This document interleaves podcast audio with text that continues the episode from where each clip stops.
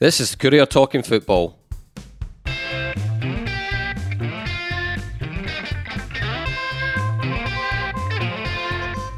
I'm Eric Nicholson, and with me this week are Jim Spence and Sean Hamilton. Oh, guys, we'll, we'll break with tradition today. I think I think we have to start. We have to start with Scotland because it's the it's you know everybody's talking about the Euros. We're right in the thick of it now. We're we're up to our necks in pessimism after the after after uh, after that first game disappointment uh, against the Czech Republic. I'm intrigued to know what you guys made of it watching it on the tellies. I was in the ground and it was it was you know the real the excitement. I mean, it was it was a really really good atmosphere. I mean, you would never have known there was about ten thousand or so in Hampden. I mean, it kind of kind of gave the lie to the whole. Oh, this Hampden isn't. I mean, totally off top off off subject. You know, it kind of showed up what a myth it is that people. I mean, I've always thought it's a myth. You know, that that Hampden can't generate a good atmosphere. I've seen it umpteen times. You know, the acoustics are were very very good there for for you know a quarter a quarter full Hampden. So you know that's a, that's a wee uh, a wee side issue. But no, the, you could just sense that the you know this was you know it, it had been reaching boiling point, and it was it was it was fantastic. You know it was, but of course you know the St. Eh, I need to say St Johnstone. The Scotland didn't they didn't harness it really as they could have, and the match. It was a good header, and it was a. We'll go over that. That the second goal was, you know, you can call it a freak, you can call it genius, you can call it David Marshall's fault, you can call it Jack Hendry's fault, but either way, it just didn't feel like, you know, it, it didn't feel like the performance and the team selection to match to match the occasion. I'm interested to know if you guys felt the same way, Jim. Um, yeah, well, a, a, couple of things. Um, I have to say, I was I, I, was looking for the latest odds. Uh, Eric, no, I was thinking we might win this this thing, but I couldn't even see us in the latest odds. I got as far as Denmark at fifty to one, couldn't see Scotland after that. So probably tells you what the bookies are thinking. But there's a couple of things. I think um, it, it, was enormously disappointing. That goes without saying. Um, I didn't think we were as bad as some people seem to think that we were. I thought that there were some um, some aspects of the game where I thought we played well. Um, you know, lost to one very good goal, one wonder goal. The, the, the David Marshall thing, I, have seen people saying they're not going to cut Marshall slack. I will cut him slack because he got us here. Um, and he made a, a, a, terrible kind of once in a career mistake. Um, it's funny though, Jim. On that, do you think? Do you, do you think? I mean, Steve Clarke. I don't know if he's been asked it, or if he would say if he would answer, it, even if he was asked. But do you think this was? Do you think there's a David Marshall could have been under orders to be to be that high. Well, because it's, it's not his natural. Of, you don't think it, he's not a guy that you, all, you automatically think of as one of these sweeper keepers. You know, adventurous who, keepers. Who no, you're used to see adventuring that far up. So he could well have been under orders, Jim. Aye, and I'd like to, uh, to be honest with you, it's, it's crossed my mind, Eric. It's something that I think that you know that I'm surprised that no one has asked why why he was up there, whether it was a rush of blood to the head. Or whether it was, you know, some kind of libero sweeper um, Mm-hmm. role that he'd been uh, uh, instructed to play, depending on where the game was at that particular point mm-hmm. in time. I mean, I, I, look, we've all seen the goal, and everybody will. It doesn't take you, uh, me, or Sean to to you know to, to tell folks it was a magnificent goal. Te- technically, absolutely stunning. The bend on the ball, the height achieved, you know, the, the way it just dipped in on, under the bar at that certain angle, absolutely tremendous. Uh, what, what Big Marsh was doing it there, I don't know, but I will cut him a wee bit slack because he, you know, by and large, he has been a goalkeeper. Um, it, it, was either a rush of blood to the head or he was asked to be that far up. Don't know. Hopefully, that will become apparent. Um, I didn't think we played as badly as some people did. Um, however, on the night, I still think the Czechs were a better side. I think man for man, they are individually a more talented side.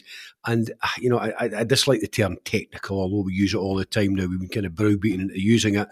Um, in terms of skill, pure skill, I think they had some players who were more gifted uh, than us. And, and, and they all, to me, they always looked potentially dangerous. They always looked as though they had a gear or two to go up. Now, that's worrying given that we've got theoretically the two best sides in the group to to face next. So I wasn't as disappointed. Well, no, I, I was disappointed. I, I, was very disappointed, but I, I, wasn't as as as upset at the performance as some people. I didn't think it was a wonderful performance, but I didn't think it was the worst that I've seen in, in a Scotland shirt. So there's still some hope, um, but uh, not a huge amount.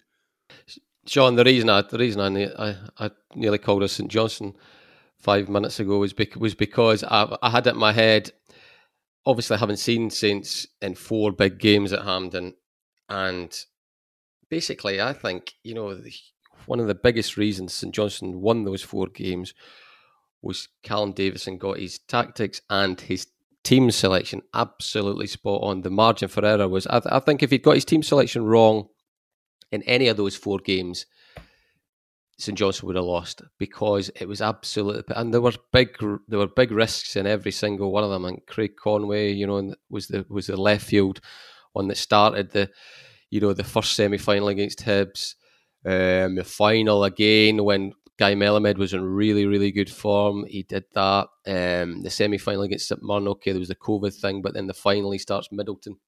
There was a few. I just it just it gets. See when the manager picks a team like Steve Clarke picks, I think he left himself open to a world of criticism, and he and he's got it, hasn't he? Well, I mean, if if we if we if it's accepted that fine margins play parts in games at, at the top level of football, and I, th- I don't think anybody, do. would argue, anybody would mm. argue with that. That's true, but then under well, uh, that being the case, then I think we're absolutely entitled to interrogate the manager's decisions because those decisions play into those fine margins and how how a game plays out. And certainly, if you look at the bench um, against the Czech Republic, I mean, there's a few that you could make a case for um, being involved. We know that there's there's discussion around Patterson. We know there's discussion around Gilmour, a clamour even. Never mind discussion, clamour for them to start. Um, but the one in particular against the Czech Republic that was just, I still think is absolutely mind boggling was Che Adams not playing. Yeah, yeah, that's it. Um, I, yeah. I, I, I, just, I, I can't, I cannot get my head around that one at all. If you if you're going with one up top, and he's gone with Lyndon Dykes, and I mean, it's not, I've not got anything against Lyndon Dykes, but for me, it's levels, Adams, isn't it? It's just we, yeah, exactly. Yeah. We've, we've we've all seen him play for Scotland. Now, admittedly, it's it's probably the case that not not too many of us have seen much of him for Southampton, but we've seen him play for Scotland. And we, speak for seen, yourself, Sean. Speak for yourself. Well, let's be honest, eh? yeah. Uh, but we've seen him. We've seen him play for Scotland. We, we know what he's got. He's he's he's, he's powerful and, and, he's direct and he's an athlete and, and he gets about. And if you're playing one up top, then that's that's part of the makeup that you're looking for from from that from that player. And yes, levels comes into that because he's playing every week in the Premier League, which is, as we all know, a, a really high level. So for me, I, I, that's that's the one um, that that I, I really kind of get my head around, and that's the one I, I would I, I would hope I would hope and expect is the first one rectified against England. I, I the problem is, of course, the problem is, of course, sorry, Jim. The problem is, of course, that was the most important team selection because it was the most winnable game, and he could get them. And we'll move on to England and potentially Croatia after that. He could he could get his team selections absolutely spot on for the next two and tactics and the rest of it, but we'll probably just get beaten by two teams that are much more talented than us. This was the one where we had the real chance. We had it was first game you had all the euphoria of it being the first game. You're playing against a team that's as close to us in the rankings as, as you're going to get in the finals, and he got it wrong. So, you know, there we go, Jim. Yeah, carry on. Sorry, I, sir. I, no, I, I, think there are two separate questions, Eric. I, mean, there is um, there's the question of how did the team do in the night? Now, you know that was the team he picked on the night. How did that? How did they do in the night? Afternoon, and Jim. That, afternoon. Uh, yeah, so I, well on, on, the day. And, and Monday that, afternoon. That's, that's normal fix. Well, I have to say there was a there was a dark there was a dark gloom descending over the Spence living room, so it felt like night. You know, um, no, I mean the, you know the, the, team he picked on the day. Uh, as I say, I, I, I didn't think they played as badly as as, as some folks think. Given given the limitations, given the limitations of kind of you know basically bypassing a midfield and trying to go with, with, with long balls and all the rest of it. However, um, w- w- would it have been the team I picked? Well, well Sean and I did. Um, podcast on uh, Sunday, wasn't it, Sean, with, um, with Willie yeah. Miller on, you know, Sunday morning, yeah. and I, I, said, I mean, I, I, would have loved to have seen Gilmour in, you know, for creativity and, and the, kind of, in a sense, the, the naughtiness and, uh, and all the rest that I think he might have brought. I mean, I, I would have preferred to have seen Che Adams um, uh, up front. I wanted two up top, you know, so whether it would have been Dykes and, uh, and Adams or or, or, or, or Perm another one along with Adams, you know, I'd have been happy with that. I'd have been one. happy with Dykes and yeah, Adams. I dropped yeah. persuasion on that. Um, so you know, so there's two different things. How did you know the team that he picked? Did he do do uh, you know? Did they do okay? Well, they did okay. They still got beaten. Um, did they? Could they have done much better? I think is the question. I'm not entirely sure. They could have with with the formation that they had. Um, did he get it wrong? Well, I hesitate to tell the Scotland manager his job because that is his job. But yes, I'd have far I'd have far rather seen Che Adams.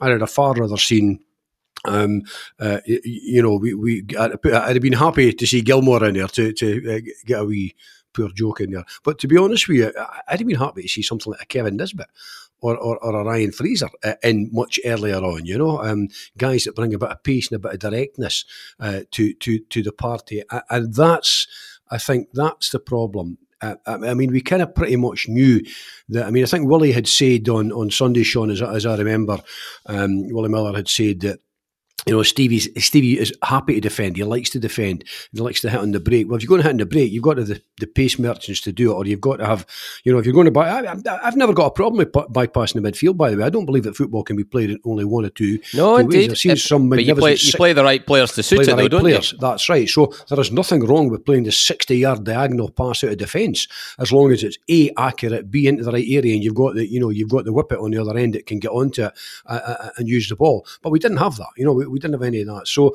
um, I think on reflection, it was a fairly negative and a fairly cautious uh, approach to the game, and it could have done with you know with, with various different constituents, namely a, Nis, a Nisbet or, or a Gilmour um, or, or, or a, a Che Adams up front, because Adams to me looked. I quite like Lyndon Dykes within a, a certain setting, but I don't. I think he was well, uh, well and truly adrift uh, in this game. So they did okay for the team that he put out. Um, they weren't as good as the Czechs. They could have done they could have done, I think, in my view, a lot better had there been two, perhaps three personnel changes, but there weren't. There weren't right. Well, John, there's and I, I kind of, I feel a wee bit uneasy about the Stephen O'Donnell debate, and and my, my again, my blame is with, with Steve Clarke to where it's got on this one because I think the world and his wife can see what Stephen O'Donnell is.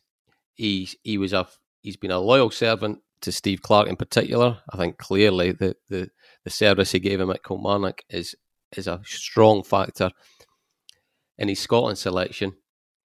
But he's an incredible. He's a very, very, very limited right. What I don't even call. I don't even know if he is a right wing back. He's a very limited right back.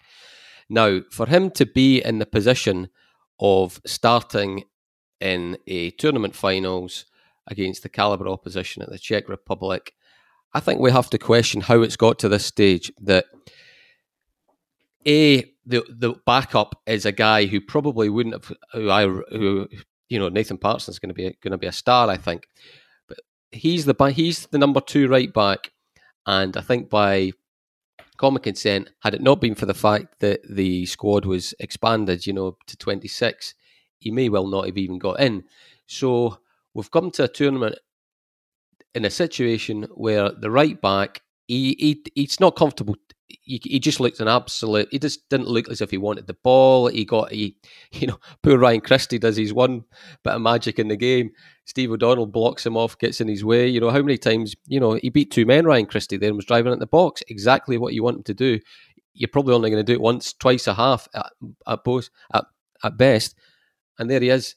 He's he's right back, tackles him it's just the guy looked like an absolute fish out of water, and but it's not a surprise to anybody, is it? And but it, it's a, it's been allowed. Now you're you're not telling me.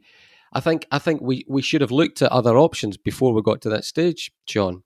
Yes, I, I, I agree with you, and I think we've we've spoken about Shaun Rooney enough times. I'm not sure that that, that I mean, his run was possibly I, too late. You know. Yeah, yeah, because all his good not, form was in 2021, yes, wasn't it? Yeah. I, I, my fear would be that, that had Shaun Rooney been in that squad, let's say ahead of Stephen O'Donnell, and he was playing, my fear would be we'd be having a similar sort of discussion right now about yeah. Shaun Rooney. And I think what that indicates actually is that, that, that that's just that's a problem area for Scotland, um, especially when you compare it to the the, the talent and the, the quality that's on the other side on the left where, where we've got this sort of abundance of, of yeah, I mean riches. we're we're the most imbalanced team in the competition by a distance you know I mean yeah. if you're a manager yeah. setting up your team to play Scotland you just it must be so easy because you you know where they're going to creatively where they're going to try and go yeah Yeah, absolutely. Yeah, that's that's totally true. So I, I mean, I think that that's that's partly what has sort of um, created this clamour for, for Nathan Patterson to be to be thrown in um, into the team. Um, would would he would he do better than than Stephen O'Donnell? There's there's certainly a case for that uh, that that he may have done. Um, England, I mean, crikey, that's that's that's a hell of a a hell of a situation to throw a young lad into. Now, that's not to say that he, he, he won't be able to handle it. And actually, well, well, will Stephen O'Donnell handle it if he's got like say Raheem Sterling bearing down on him? Um, I, I, I, from what I've seen so far, I don't hold much hope uh, of that of that of him holding firm there. Um, and again, you said earlier about feeling uneasy about this. I feel uneasy about this as well because it feels like we're sort of picking by all he, he seems like a great guy. Yeah, and it's you know he is maxed out. He's absolutely maxed out his career. You know, I mean, he's he's, he's and that's he's, and that's to be that's to be oh, appreciated rather than criticised. You know, um, so there, there is all of that stuff. But is he is he an international quality right back? No, he's not. But then the question becomes: Do Scotland have one at the moment? Now, Rangers fans might tell you even even they've had limited experience of watching Nathan Patterson, but they, they will probably tell you he's better. Uh, Already, uh, yeah. it's it's it's quite it's entirely possible that he is actually. Um, I mean, it must the, be the, Sean because I, I remember, yeah. I, I remember them the debate being towards the end of the season when when he had his suspension for uh, the COVID malarkey that there was a genuine debate amongst Rangers fans whether they were disappointed that Tavernier was coming back in. So that's the sort of level yeah. we're talking about. You know, it was like a this is bad news type scenario. You know, because he missed he missed the uh, St Johnstone Cup tie. I remember. And it was, it was like, are we, are we losing something here with Patterson mm-hmm. getting replaced by Tavernier? You know, I think uh, under the circumstances, I mean, again, it's not it's not my job to pick the Scotland team, quite obviously, but but were I in that position, I think I probably would be looking at Patterson, and I'd probably be looking at Gilmour as well. Um, but Steve Clarke, on the evidence so far, seems to be more more. He seems to be safer than that, and and I think he would he would prioritise a bit of experience over that kind of youthful exuberance is probably the wrong word because that probably does them a disservice as players because um, they're a, a, lot more disciplined than that, likes of Gilmour and the likes of Patterson. Um, but I, I, just I think Steve Clarke seems a little bit more of a pragmatist to me. He might he might shock us all, and he and he might totally change it. But I I think he would be worried about that. And um, I, I think it's you look at it's so frustrating as a Scotland fan because you, you look at you look at other sides chucking in young players. I mean, you've got England playing Jude Bellingham the other night, who's 17 now. All right, he plays at a very, very high level in Germany. Yeah. Um, you've got the lad Pedri who plays for Spain at 18. We've got Billy Swedish. At, yeah, yeah, yeah. We've got we've got Billy Gilmour at 20. Now, he's not playing week in week out for Chelsea. To be fair, um, but he's he's not he's not getting a start in a tournament. We've got Nathan Patterson, who is getting to the point where he's starting to play week in week out for Rangers, but he's not getting a sniff ahead of Stephen O'Donnell. And I think it's only natural that Scotland fans look at that and just go, oh, come on, eh? Like, have a bit, especially against the Czech Republic. Have, that's the winnable one of those three games, and I think that if there was t- if there was a time for some ambition rather than pragmatism, that was it. Well, that's the thing. Now, I now uh, we're now going into two games where basically we need we need a draw against England. So you know, eh, I'm almost sort of contradicting myself when I'm thinking, well, can you go, you know can you go too? You, you, well, you certainly go too far with with your your gambles, if you like. But it's just, I mean, I, I wrote when I wrote my pre-tournament piece, Jim. It was with the caveat, you know, and it was optimistic, and it was basically we don't yet. It was a case of we don't yet know the ceiling of this Scotland team because because there's real possibilities, and because there's guys with such improvement in them, all this sort of stuff. They're on a steady. They were on a, a an upward curve but the caveats were, and it was it was a case of basically what if it was like this, you know, what if Billy Gilmour becomes the player at this tournament we all think he's going to be? What if Nathan Patterson, likewise, you know, suddenly solves a, a, what is a huge, huge issue and actually turns it into a bit of a strength. But you know, if those two things don't happen and we just kind of plod along on the lines that we were going before, you know, where where where, we're, where we can't beat Israel, you know, where we're struggling to break down these sort of teams, I guess we can't really expect much more than than we're getting. I, th- I think you know you, you used the phrase there. We don't know what the ceiling is. I think the, you know to be pessimistic for a moment, we don't know what the floor is either. Um, if we took two off the Czechs, it's entirely possible that we could take mm-hmm. a lot more off England at, at, Wembley. Um, it, you know, it, it, could be a scalping, as somebody said. Now, I don't necessarily think it will, but but it could be. You know, you have to kind of bear that in mind. I mean, man for man, they look a, a better side. I don't. Again, I don't think they're as good as maybe they think they are, but they're certainly a very good side. Some um, exceptional talent in their team. No doubt we'll be looking at that in a moment or two, but. Um, there's a combination. I mean, I was intrigued by some of kind of Scott Brown's suggestions this week. You know that, if, if, Tierney wasn't fit enough to start, I mean, and let's hope that he would, he, he he would, you know, he would be tempted to switch to a back four. And as we were talking about with Patterson at the right, um, and you know, you'd have Robertson on the left and Hanley and Cooper in, in, in the middle. Um, but I saw quite clearly Steve. Um, uh, Clarke saying he wouldn't do that. They've, they've worked so hard on the back three. Everyone knows the system they operate. So I, I, don't expect that that's going to happen um, now, you know. So I, I, I kind of concern. I mean, I, am a great believer that you know that you you have to be in football. You have to be able to go with the flow. And when things change, the great the great tacticians, the great managers can change it as well. And you'd like to think that you know professional international football players would be adaptable enough to move from a three to a, a back four should they have to. I mean, you know, you're not asking them to kind of invent a rocket and go to the moon. You know, I mean, it's uh, I, I, know that they'll have worked hard on their system. They'll all be comfortable with it and all the rest of it. But you know, um, if push comes to shove, and, and frankly, I know that you know young Patterson hasn't played many games, but it does become galling when you see other countries. And this has been a traditional thing in Scotland. You see countries that are prepared to put young people, and I even hesitate to say throw them in, because at some stage in your football career you have to sink or swim. And it only depends on the size of the game. I mean, young Gilmour hasn't, you know, he hasn't been a, a regular for Chelsea, but when he's played, he's done he's done played very enough. well. Yeah, he's um, played enough. And he has all the talent in the world. And, you know, I, I think you've got to read the characteristics and the mentality of young players. I think pretty much if you can play for Rangers, okay, it's Scottish Premier League level. It's not the Bundesliga. It's not the Premier uh, Premier League in England, but it's still a very decent level. It's you know to, to play for Rangers and holding the, a right back position, and he has been coming in recently. You know, um, indicates that he's got something about him. Uh, yeah, I, I, think you know. I, I kind of I'm tempted to think, Eric, that without being totally gung ho, uh, if we were going to be gung ho, probably the first game was the time to do it. But we, we need to think to be a wee bit more adventurous now um, than we've been because the side that, that went out on uh, the side that went out against the the Czechs and lost two 0 certainly won't get us a result against England.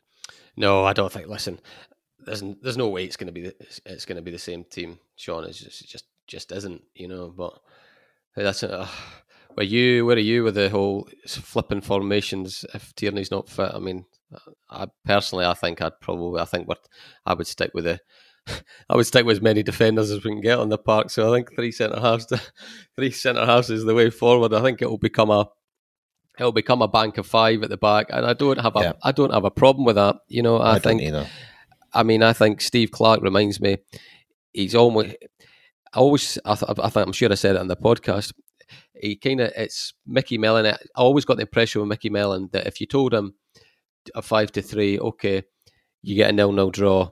I think he'd take it regardless of who they were playing, and then anything else is a bonus type thing. I kind of get the same vibe of Steve Clarke, and on this occasion, a nil nil draw would be very very good. So, you know, play make it a make it a bank of a bank of five almost every time England have got the ball, and and ask questions of them. Of course, England score early. It, it becomes you know, it oh, becomes terrifying. A real yes, terrifying is the word. But how yeah. do you how do you see it formation wise if Tierney's not fit?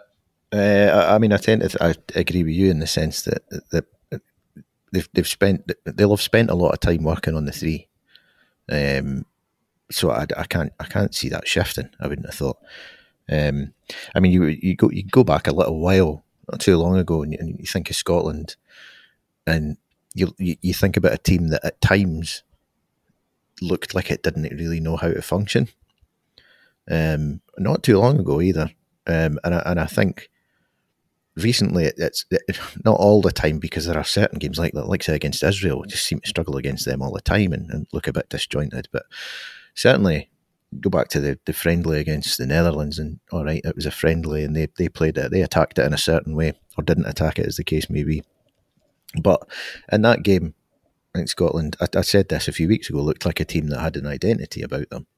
And that identity was, was was very much wrapped up in that system with the three at the back. And I think if you've done if you've done a lot of work on that particular system, then changing it is, is probably counterproductive uh, at this point. So I, I, tend to think they will stick with the three at the back. Um, and yeah, it probably will turn into a five, um, given the attacking talent that England have got. Because, I mean, if you look at it against Croatia, I mean, Harry Kane, Sterling, and Foden up front. and then you've got Mason Mount, nervous laughter, Phillips, Phillips, Phillips, Phillips behind them. Um, you've got Stones who'll step forward a bit, Trippier who gets up the park, Walker who gets up the park, then on the bench, you've got Grealish, Rashford. I mean, just come home now. It's going to be. It could. It could be a very, very difficult evening for Scotland. I think, and it's. Um, uh, it's. Uh, I'm kind of not relishing it. I, I spoke yesterday to uh, Charlie Adam and, and, and Craig Brown about kind of looking a wee bit at the Czech Republic game and also looking ahead to, to Friday night. And Charlie and, and, and Craig were keeping the positive uh, rolling. Um, I, am I'm struggling a bit more than that. oh, Craig, Craig Brown's, we Brown's definitely the one to keep the positive positives. Does yeah. he still think we're going to win it? By the way, or has he changed his mind? No, I think he's maybe dialed that one back a little bit. But um, yeah, it's still very much, you know, we we've got good players. We've, we we can go and get something. But I tell you what, if if if, if we can get a draw at Wembley off that England team, then that'll be that'll be a mighty mighty good result. Absolutely. So, what do you make of England, Jim? You know, what do you? I mean, apart from, I would say, apart from Andy Robertson, no Scottish player gets near to getting into the into a combined eleven. That fair? Uh, no, I think I, th- I think Tierney might um, also, um, and of course O'Donnell. Uh, uh, no, I mean, I think uh, they, are a terrific side. They're not the best side in the tournament. Um, I mean, you know, we were, if we were, we were whining, I've just, I've, I've got a fancy for Italy after having seen them. But England are certainly oh, not the best good. side in the tournament. They're a very, very decent side, though. I mean, you know, when you've got um, the craft and the guile and the pace of, of Foden and Sterling up against you, and uh, Kane, who's you know a, a, a goal sniffer supreme, then you you immediately know that you've got a very, very difficult. Um, evening on your hands with that 4 3 3 system to play. And it speaks for itself. Sean's just gone through them all there. They've got kind of talent in abundance. Um, and, and, I think it will be.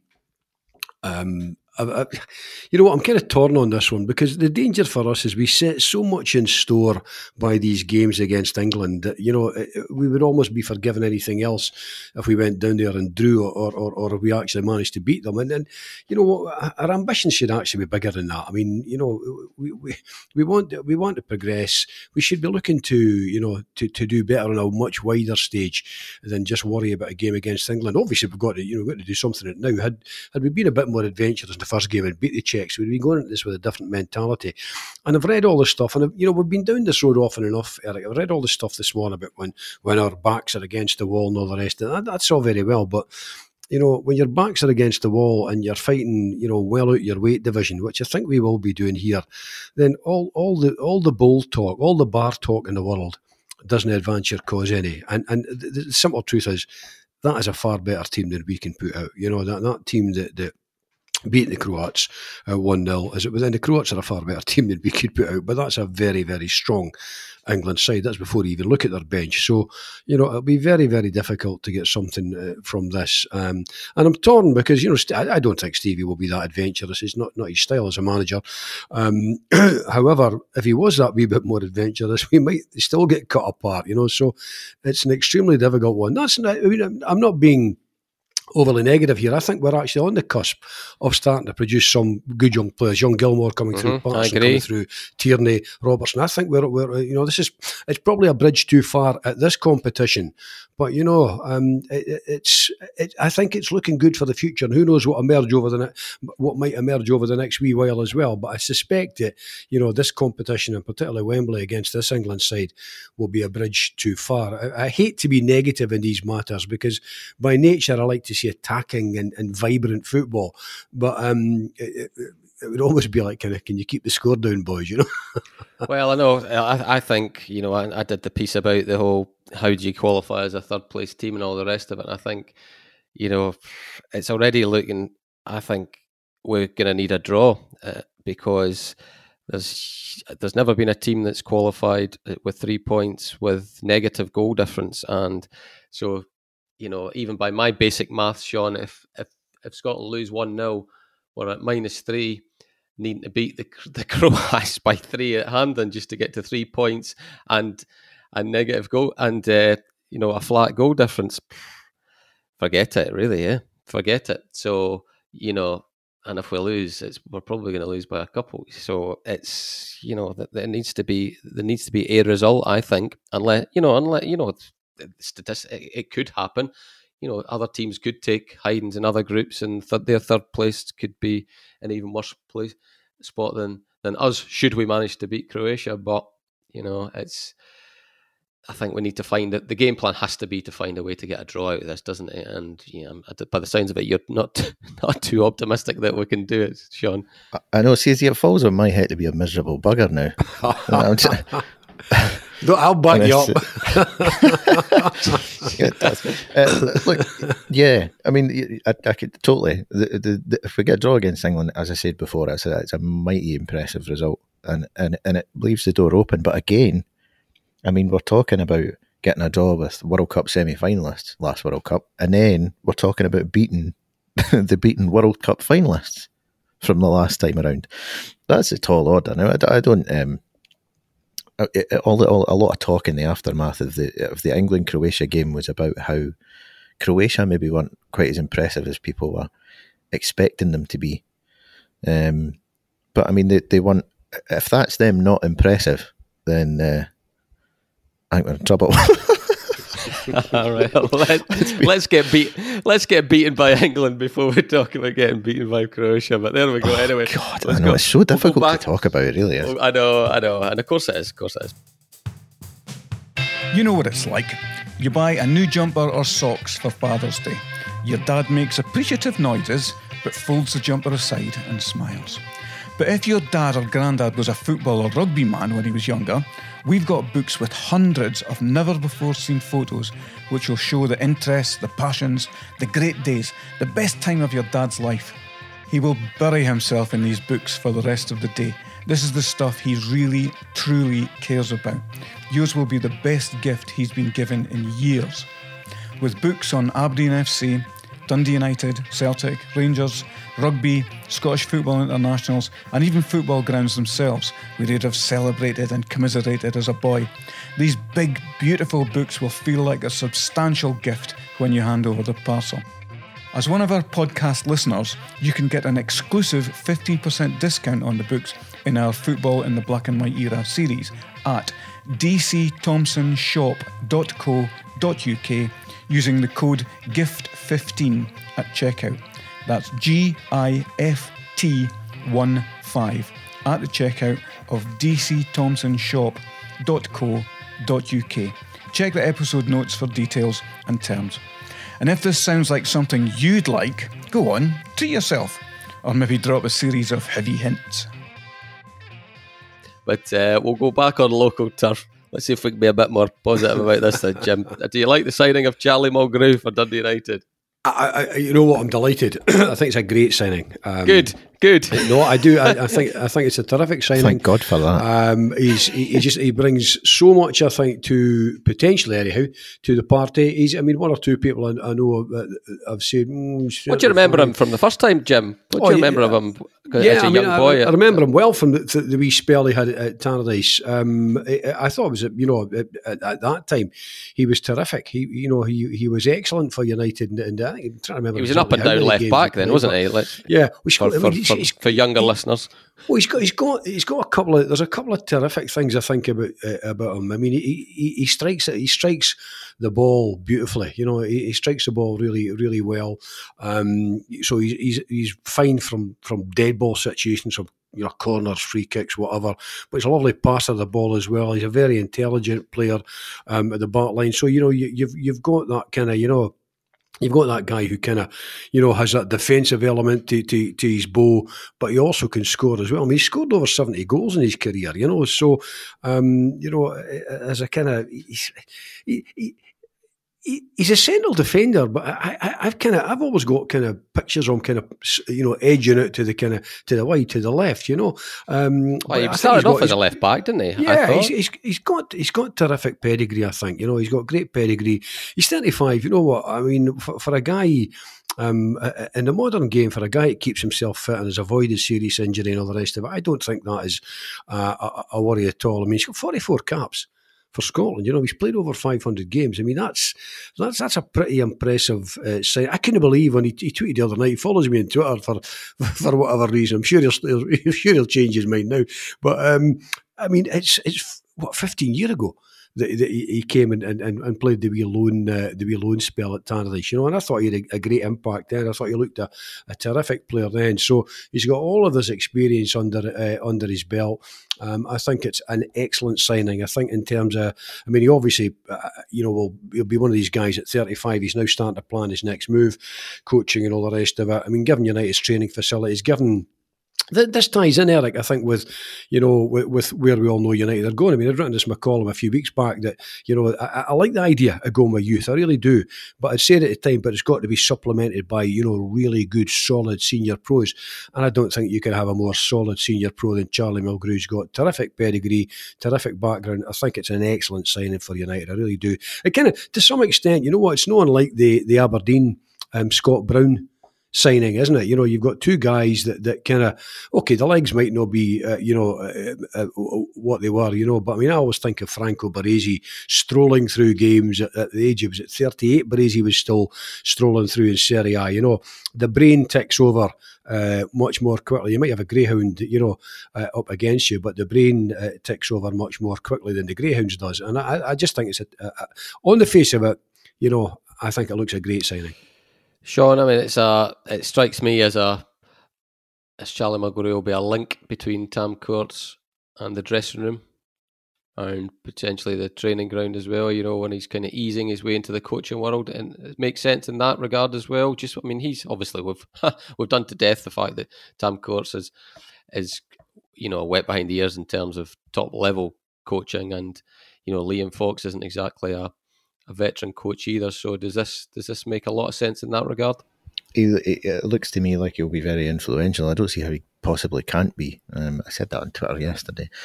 Uh, when you've got a guy with, with I mean, Jim's touched on it, over 500 professional games and 44 caps for Scotland and played for Celtic for a lot of years, won titles there, played at Blackburn Rovers. Uh, I, I think young players will automatically look up to to a guy of that stature. So I think he will automatically be a very influential figure at Dundee United. And um, yeah, I think that, that, it could be very important because I think we touched on this last week about the, the, the need for um, a younger, less experienced, if you like, at the top level manager to, to or head coach, as it were in this case, to, to win over that dressing room um, full of players. And if, if there's an ally in there of Charlie yeah, Mulgrew standing, yeah, that's then good, that's, that's going to make a big difference. I think. Uh, I mean, it's still it, it, doesn't it doesn't win the war for him.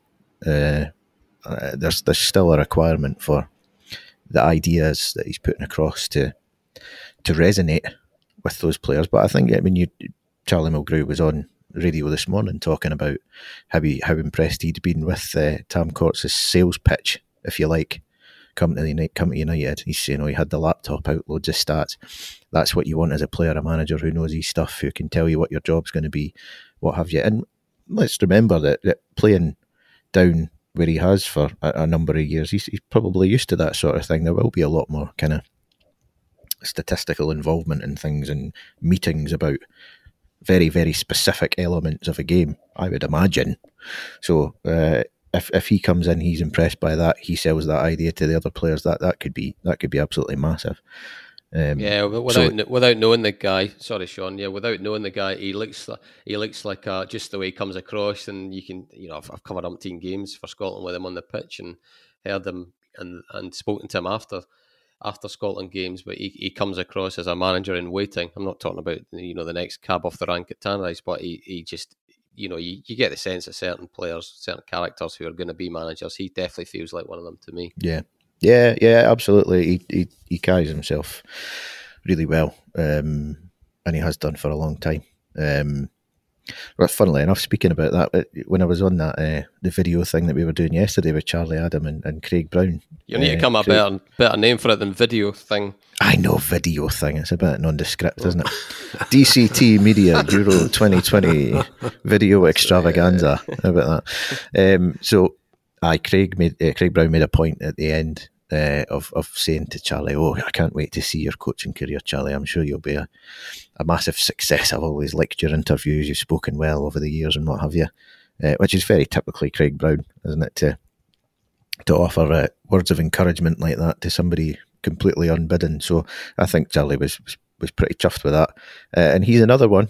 Like you say, you can he, the way he's conducted himself in, in, in the media and what have you for years and years. He's he's a boy who has uh, you can see that he's he's he's seeking to convey that kind of managerial authority with how he conducts himself. And I, yeah, Charlie Mulgrew, I think you could put him in the same camp there for sure.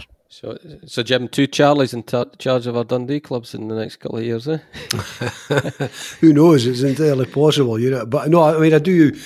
I genuinely um, think it's a great signing. You know, I mean, he's got. Uh, I mean, you forget as well, he'd um, uh, a, a, a, good spell at Aberdeen, didn't he? He'd over 70 games yeah, or something. kind of, for, yeah, Dons and you know, in Celtic before he went away down to, to Blackburn. He he burst through, didn't he? Burst through uh, into Celtic uh, young side, uh, the young team, if you want to put that way, alongside a certain Mr. Aidan McGeady, uh, as I recall. He got a great peg. Comes from he comes from one of these, um, you know, he, he was sent in his high school boy, who, uh, one of these school teams. You know, when you're growing up, and the, the Scottish Cup is always the kind of the cup that your school wants to win. I, I, fortunately, I went to a school who won it, but um, some there's always certain schools throughout Scotland that just produce kind of great players. I think there's been a pedigree all the way through there. I mean, I really am. Um, takes a lot these days to get me excited about things, but um, I, am quite excited about this. I think it's. I, I genuinely think it's quite a. Um, almost a not a revolutionary move, but I think it's a really, really smart out of the box thinking move by United. You know, you, are kind of get, getting two for the price of one. You're getting great experience. Still got a boy who's got uh, plenty of life left in in the legs, and, you know a, a, great brain up top, uh, and somebody who wants to kind of help with the whole collectivist effort of, um, you know, I was almost going to say tractor production there. You know, watching Russia Today last night. Um, it's going to help with that whole collectivist kind of idea of, um, you know, coaching and helping out and, and, what he brings to the dressing room. Also have a great contacts book as well, which will, you know, which never goes amiss in terms of, you know, working alongside Thomas Courts. I'm going to start calling Tom Thomas now. I mean, he's the manager and he deserves that kind of respect. Deserves so, that. Deserves um, so name, no, yes. I think it's a great sign. I really do. I think it's a genuinely um, big, big thinking from United with this one.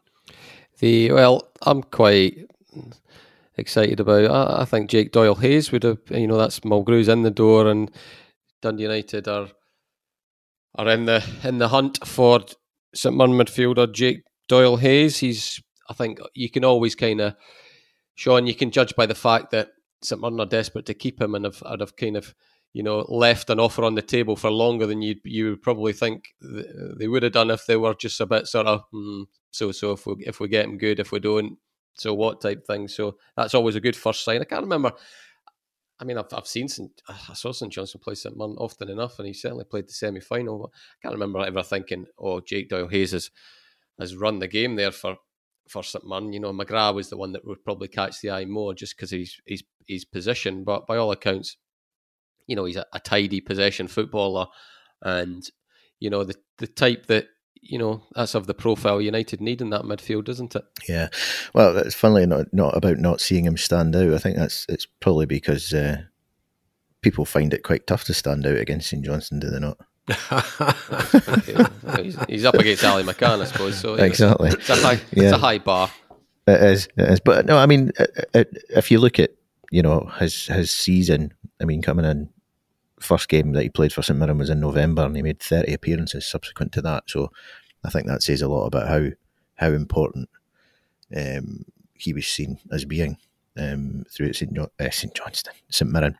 Um, so aye, it's it's it bodes well in that regard. And I mean, as you say, the the, the point about how long you leave an offer on the table for is an interesting one, um, because a lot of, as we know, we've discussed before, a, a lot of the posturing around contracts and signings is, is, is, is PR puffery about it, and there'll be a lot of um, desire not to lose face on the part of clubs who who might not think they're going to get this player, especially if they're in competition with another one who you could consider a direct rival, as you could with Dundee United and St Mirren. So the fact that the fact that St Mirren have left that on the table, as you say quite rightly, probably indicates that they they're, they're very very keen to keep him because if they felt that they were going to lose out to Dundee United, the, the very very easy thing to do would be would just be to whip that offer away and go, it's done, he's away, and announce it, um, which they haven't done. So yeah, I think that's an indication of the of the quality that, that Jim Goodwin thinks he has, um, and given how thoroughly decent St Mirren were last season, I mean that that's that's probably a good indication for Dundee United as well. Yeah, and and Jim, it, it is an area of the pitch that Dundee United need to strengthen, isn't it? Yeah, uh, uh St Mirren fans think very highly of him. Uh, a few mates, uh, some former Beeb uh, guys who uh, think very highly of him. So, I mean, I think he's. I mean, he's, he's a. Uh, Beeb's full of St Mirren fans. Yeah, well, there's a few. he's a, a, former Republic under 21 man, you know, so, and, and, you know, was at Villa from where he was released to come to, to the Buddies, you know. So, there's definitely, again, to use that word we use with Charlie Mulgrew, there's a bit of pedigree all the way at a different kind of age um, uh, uh, level, you know. So it's like everything else. I mean, to, to, to some extent, uh, we don't know how how far the um, negotiations have gone, uh, how you know how deeply into it they are, whether it's simply an interest, whether it's gone further than that at the moment. I mean, undoubtedly he will have impressed others as well. I mean, he may want to head um, south of the border again. Who knows? You know, um, or, or, he may not. He has he is on record as saying um, that he enjoys playing in the Scottish Premiership. So that's a good thing, you know. Um, but I mean, I think it's it's an area that um, you're right that I think United could do with probably a wee bit of kind of extra depth in. So along, you know, if, if they were um, picking him up along with Mulgrew, that would be a neat bit of work. Good start. There's also there's also talk about um, the goalie, depending on what happens with Benji Siegrist. You know, um, makes I, sense, I, doesn't it? That he's a very good goalie, Liam Kelly, and you, you have to prepare the ground because I mean, let's face it, we all we all expect Siegrist to to to go, don't we? Yeah, and, and Kelly's a fine keeper. I mean, you know, um, he's uh, any time I, have seen him, he's looked to kind of a really steady pair of hands. Siegrist is Siegrist had a great season. You know, he really has. I mean, he's he always had talent. We knew that. There were a couple of kind of early bloopers in his career. Uh, in his career, I mean, he's not he's not a kid anymore, Siegrist. You know, anything but. But I mean, he's at a good age, I think, for a goalkeeper. And I, I would be surprised if, if someone doesn't come uh, come in and make him uh, an offer that frankly he couldn't refuse, you know. So it makes absolute sense from United's uh, point of view, from uh, Thomas Courts and. Um, Tony Asghar, sporting director, to have you know um, uh, someone lined up and ready to come in to replace uh, replace your man. I suppose also then, what I'm not sure what's the latest with, with Shankland. Are they still kind of? There's been some suggestion no. That, that the, is he staying? Oh no, well, no, there's no change as far as no, no change at the moment. I mean, that, you know, that's the question. With, is, with he, is, he, staying? Is he? I mean, I think he's, uh, Lawrence has got is it a year left on his on his deal? Yeah. So, so no, no, this is the summer yeah, or something. Intriguing one. But I mean, away. I think it's. I mean, it's it, it's like everything else, uh, Eric. I mean, I think United have sold over four thousand season books. There's a real hunger for everybody to get back to football. Generally, at every club. I think Saints have been going very well as well. I don't know what the story is at Dundee at the moment, but this, you know, f- football's a circus. It's entertainment. It's theatre, and you need that. you need this kind of this chat, you know, on on, uh, podcasts like this and in the papers and, and on radio and all the rest of it to kind of you know keep fans going. People are sitting in the pubs and offices. Well, not so much in, in, in offices and, and, and, workplaces these days, but we're all sitting tuning the fact whether it's on the phone or whatnot. And this is this is what football's about: who's coming, who's going. You know, so I think so far, um, you know, the United look as though uh, they, they are involved in some um, good business. Well, John, it's we're not even two thirds of the way through the, the Euro groups yet, but the, the fixture lists are out for uh, for the Premiership for next season, and uh, you know Dundee and United will both be back in training soon. Saints Saints are a bit later; they're they're June twenty eighth because obviously they're they're not in the Betfred group stages. Uh, they'll have uh, they'll be coming back for for the Premiership in Europe. Anything catch your eye though in the fixture list? I thought Dundee United was tough. I thought Saints was pretty, you know, on on paper, you know, a a good opportunity. I mean, every, four, their first four games are all against That's teams exactly. last season's bottom six. So, yep. who what what caught your eye across our that, teams? That that yeah. that caught my eye uh, yeah. first and foremost, um, and that's you couldn't you couldn't really ask for a better start. I mean, that's not to it's not to dismiss the, the traditional other, the traditional sides, away game first. Saints always. Yeah, yeah, absolutely. Yeah, but I mean, yeah, Ross County, Motherwell, then United, then St Mirren. I mean, yeah, uh, all all all went not to dismiss any of them, but St Johnstone will look at those and go winnable games, um, as as they've every right to do, um, and then Rangers after that, which is obviously a lot tougher. Uh, but in terms of a start, I think Callum Davidson will be pretty delighted with that. He'll be quite pleased that that could that could set them up quite nicely. They, I mean, the the alternative is that that, that somehow they're just uh, their arse collapses and they're not the same side. but I don't I don't think that'll happen with St Johnstone. And Jeb, there's a there's a there's a few weeks until the first uh, Dundee derby, so that's you, you don't want to get it too early, do you? You want you want to get both give give them both a chance to find their feet. Yeah, I think so. I mean, it, and then, uh, then then then we'll get it. You know, yeah. So, um, but it'll, I, it'll, build up the. Pre- I suppose it builds up the pressure if if one of them gets off to a slow start and then they lose a derby. All of a sudden, you know. Well, you want to find your feet quickly. I mean, I think Dundee, uh, uh, you know, with all due respect, you know that uh, what we're talking about a minute ago there, um, you know, the, uh, you know, St Mirren have got a, good crop of young players coming through. I like Jim Goodwin. I think they do a great job. But Dundee open against them at Dens Park, so that's that's not the toughest opener that, that they could have. So that's a, that's a decent opener for Dundee. Um, United are opening with what I think is a cracker, you know, the old the old new firm, if you want, you know, against Aberdeen on the Sunday now. I mean, you know, that that's kind of, you know, Dundee boy Stephen Glass against Thomas Courts. I mean, that, that'll be an interesting kind of um, tactical uh, battle and all the rest of it, I think.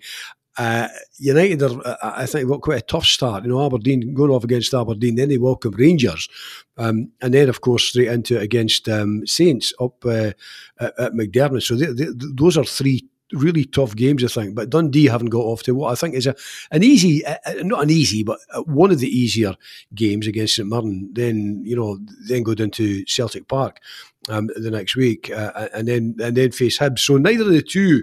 Uh, Dundee sides, I think, have a particularly open, uh, uh easy uh, opening period, but it's that kind of league uh, Eric, it's going to be a tough, tough league. I mean, all leading up to the 18th of September when we've got the Dundee Derby, which you know, which is what we want. We all want that back. You know, if you're you're in this neck of the woods, you want to see United, Dundee, St Johnstone all playing each other. It's got a certain certain cachet, a certain thrill about it. You know, um, but by the time that 18th of September uh, comes round, both Dundee sides have uh, will have faced a few particularly tough ones. Um, I, I, I think United have probably faced the tougher ones, uh, uh, uh, you know, looking at that fixture list for me. So who knows where either will be. That That's when, you know, for all the chat we've had about great signings and what's going on and football state and all the rest of it, um, as we've seen with Scotland, the great sense of optimism we had last week can very quickly deflate in football. You know uh-huh. that what what, yeah. sound, what sounds highly optimistic, and you know we go through this every season. You know every season refreshes. You know, oh, I think that I think the Dee could do it this season. That looks like a great side that James has put together.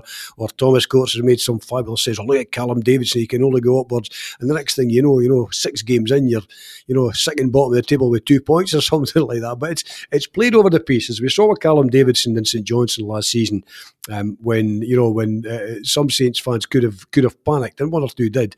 Um, you know, it all came good in the end. So I mean, it's at the start. We're all desperate to see football back. You know, and uh, it looks. The one thing I will say is, I think it looks a really good Premier uh, Premiership this season. It's uh, it's kind of to me, it's heading back. And I'm, I'm, not one for, for giving it the old kind of natural order of things or anything like that. I'm a great believer that you get where you, you get where you get in football on the basis of your ambition, your drive, your energy, and all the rest of it. So I don't, you know, I, I like to see our big teams in the top league.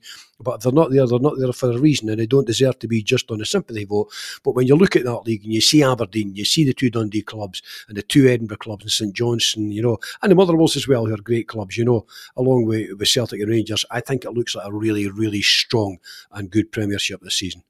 Good stuff. Well, I, I refuse to discuss uh, Callum Davidson's 60 course course record breaking 62 at Dunblane New because that's just he's had far too much good things happen to him this season. So you know we, we don't need any any more on this second the, the secondly over over talented yeah. folk amongst us. There's absolutely oh a, and, and you know what got me most is when he throws in the line. Oh, you know I've hardly I'd hardly picked up the clubs type thing. Aye, okay, it's mad, okay, Callum. Anyway, and he bogeyed, anyway, he fifteen. Oh, he bogged, he, he chucked in a bogey as well. There we go. Ah, can he, can right, he do it on a cold uh, Tuesday night at Arbroath? Uh, uh, probably, probably. Listen, these. Uh, well, I will discuss his, him going into the European Seniors Tour later on, later on in the season. But listen, let's hope the three of us have been wildly pessimistic about Scotland's chances, and that by the time next week's podcast come around, we're contemplating a our last 16 game against against who knows. But anyway, thanks for listening just now, and thanks again, guys. Okay, back next week. Bye bye.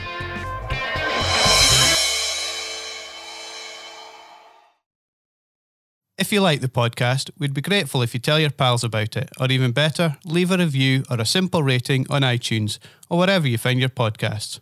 All that really helps people to find Talking Football, and that means a lot to us. Don't forget too to pick up your copy of The Courier Monday to Saturday, or go to thecourier.co.uk slash subscribe to find out how to get our award-winning sport, business and local journalism across Tayside and Fife in the way that's right for you. The Courier. Local matters.